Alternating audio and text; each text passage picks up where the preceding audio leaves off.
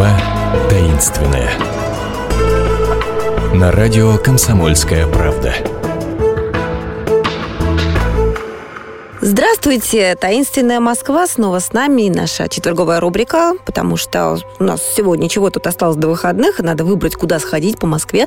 Если вы не собираетесь, конечно, в отпуск, и что тут такого посмотреть. Ну, приготовили мы для вас очередной сюрприз. А, значит, мы, это я, Наталья Андреасин, ведущая этой рубрики, и Александр Мишин, историк-библиофил и гид а, общества пеших прогулок Москва-хода. Александр, здравствуйте. Добрый день, уважаемые слушатели. Давайте сразу так завесу тайны приоткроем, куда сводим сегодня людей? Э, Большая Ордынка, дом 17. Ну, это ж легендарная Ордынка Ахматовой. Да, но оказалось, что э, вот э, двойничество у этого дома в высшей степени выражено. Вообще тема Анны Андреевны из ее поэмы «Без героя», когда в Шереметьевском дворце фонтанном доме, где она прожила много лет, приходят тени прошлого, да, ее юности и так далее. Но это Петербург, а мы в Москве. Дело в том, что когда мы с вами подходим к этому дому, мы видим э, некое противоречие, что я имею в виду. Старые середины, несомненно, 19 века, если не старше, белые ворота – и очень советский, я бы даже сказал, конструктивистский дом. Абсолютно, да. С угу. остренькими, характерными для этой эпохи балкончиками. Ну и думаешь, хорошо, старый дом снесли, а ворота оставили. Советская власть всегда была непоследовательна, слава богу, много чего собиралась снести, не все снесла. И вот э, эта ситуация во многих местах присутствует. Нет, Тут надо копать глубже, оказывается. В подвалы?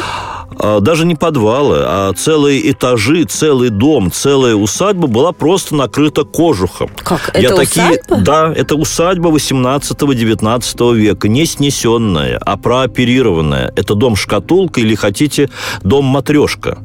Таких это, домов... это такая пластическая операция. Пластическая операция, да, когда из, э, снимаешь э, верхнюю слой, а оказывается еще, еще. В Москве очень много домов, которые прооперированы были 3, 4, 5 раз. Некоторые ранние палаты 17 века, например, попали полностью внутрь некоторых современных э, и не очень зданий.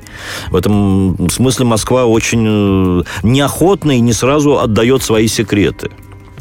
Да, легендарная Ордынка связана с именем э, замечательной Анны Андреевны Ахматовой, которая в э, веселом, беспокойном семействе э, Виктора Ефимовича Ардова и подруги, собственно, через Нину Антоновну Альшевскую, замечательного педагога театрального и актрису, она к ним пришла и 30 лет почти примерно с 38 по 66 год, она, э, особенно в конце жизни, по полгода проживает в Москве, хотя в Москве, э, хотя в Петербурге ей есть где жить, но с этими людьми ей гораздо ближе, гораздо теплее. Она получает здесь то внимание, которое она не имеет э, в Ленинграде.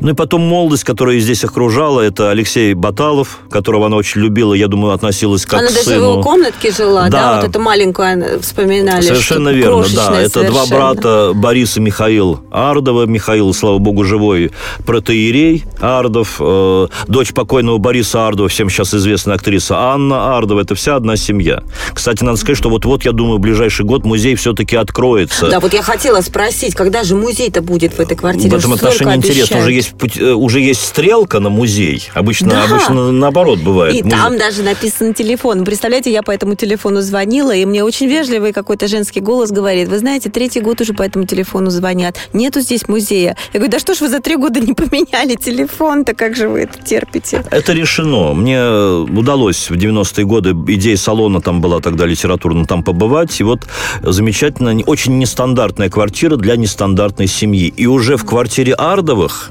открывался момент двойничества дома. Дело в том, что той усадьбой до конца своей жизни, до 1865 года, Э, владела родная тетка Достоевского Александра Федоровна Куманина, э, родная сестра, старшая сестра матери Федора Михайловича.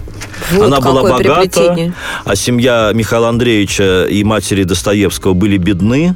Более того, у тетки богатой не было своих детей. Когда родители умерли, то двух младших э, сестер Федора Михайловича она забрала, воспитала, дала им прекрасное приданное, каждый по 25 тысяч рублей, естественно, тут же нашлись женихи под такие-то деньги.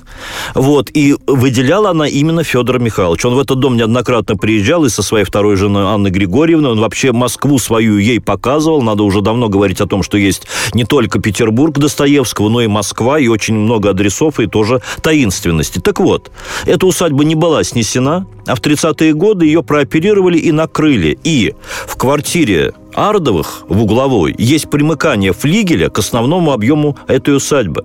Не попали в свое время. Там есть ступеньки внутри квартиры. Ух ты. Их помнил Достоевский. Эти ступеньки появляются в романе «Идиот». Когда князь Мышкин впервые идет по холодному, нетопленному дому Парфена Рогожина, э, темнота, зеркала, ему надо, чтобы перейти из одной комнаты одного из зала в другой, э, подняться, опуститься по ступенькам. Это ступеньки из квартиры Ардовых, из дома тетки. Вот мали- маленькая деталь и московская, не петербургская, а как она интересно работает. А как она интересно работает. Мы, я думаю, что Анна Андреевна не знала, о том, что Достоевский имеет отношение к этому месту, иначе бы ей это очень-очень понравилось. Это было бы где-то отображено явно, да? Да, э, в каком-то стихотворении, поэзии, да. да, э, есть у нее есть стихотворение «Россия» Достоевского, «Луна» там и так далее. Ведь ее мать была связана с народовольцами, с очень редким именем. Инна Иразмовна ее звали, мать Анна Андреевна Стогова. Замечательная, абсолютно не приспособленная к жизни э, женщина с голубыми глазами.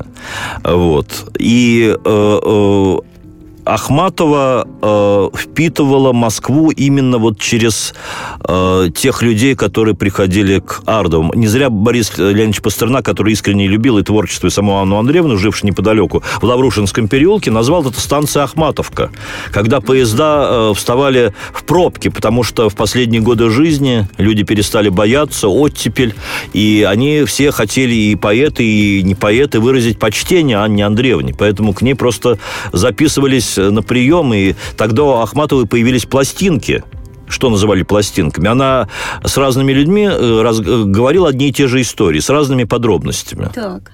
Вот. И вот э, те, кто слышали эти истории постоянно, их стали называть пластинками. Ну, люди не очень знакомы, о чем с ними беседовать, поэтому их надо подталкивать к общению. Вот какая-то история выбрасывалась, и... Э... И что же, она прямо вот в этой квартире со всеми встречалась, а хозяева на это как смотрели? Ой, я хочу процитировать замечательную подругу. Маленькая цитата М. Григорьевна Герштейн. Всем рекомендую воспоминания поразительные. Дом Ардовых напоминает проходной двор. Тут и соавтора Виктора Ефимовича, пишущие для эстрады, и подруги Нины, актриса со своими заботами, и гурьба школьных товарищей Миши и Бориса Ардова.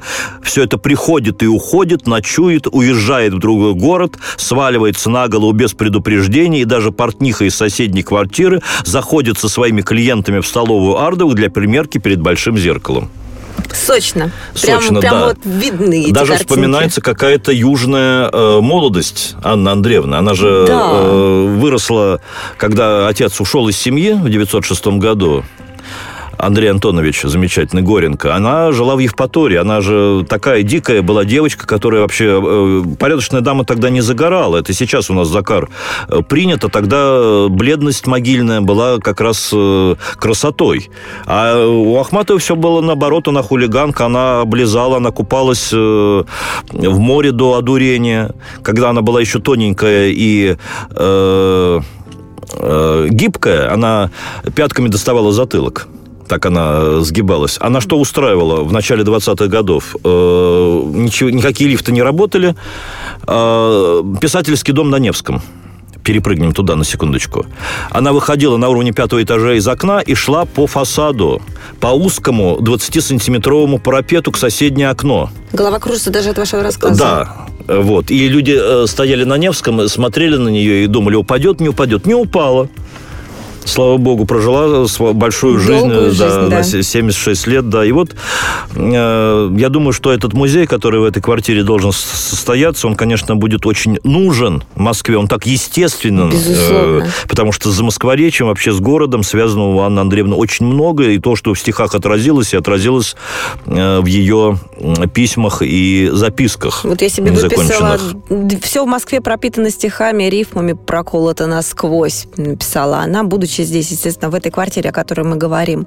А вот вы, будучи внутри, вернемся к этому дому, видели ли, видно ли изнутри вот какие-то а, намеки на то, что это был особняк? Нет, нет, этого уже то есть нет. пластика, там... она сделана и изнутри, и снаружи? Да, конечно. То есть скелет остался, но его капитально перелопатили.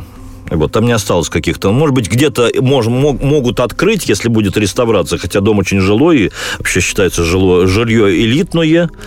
Вот, но э, несомненно, что это так. То есть тот дом был не снесен. Это установлено. Э, вот, с краеведами.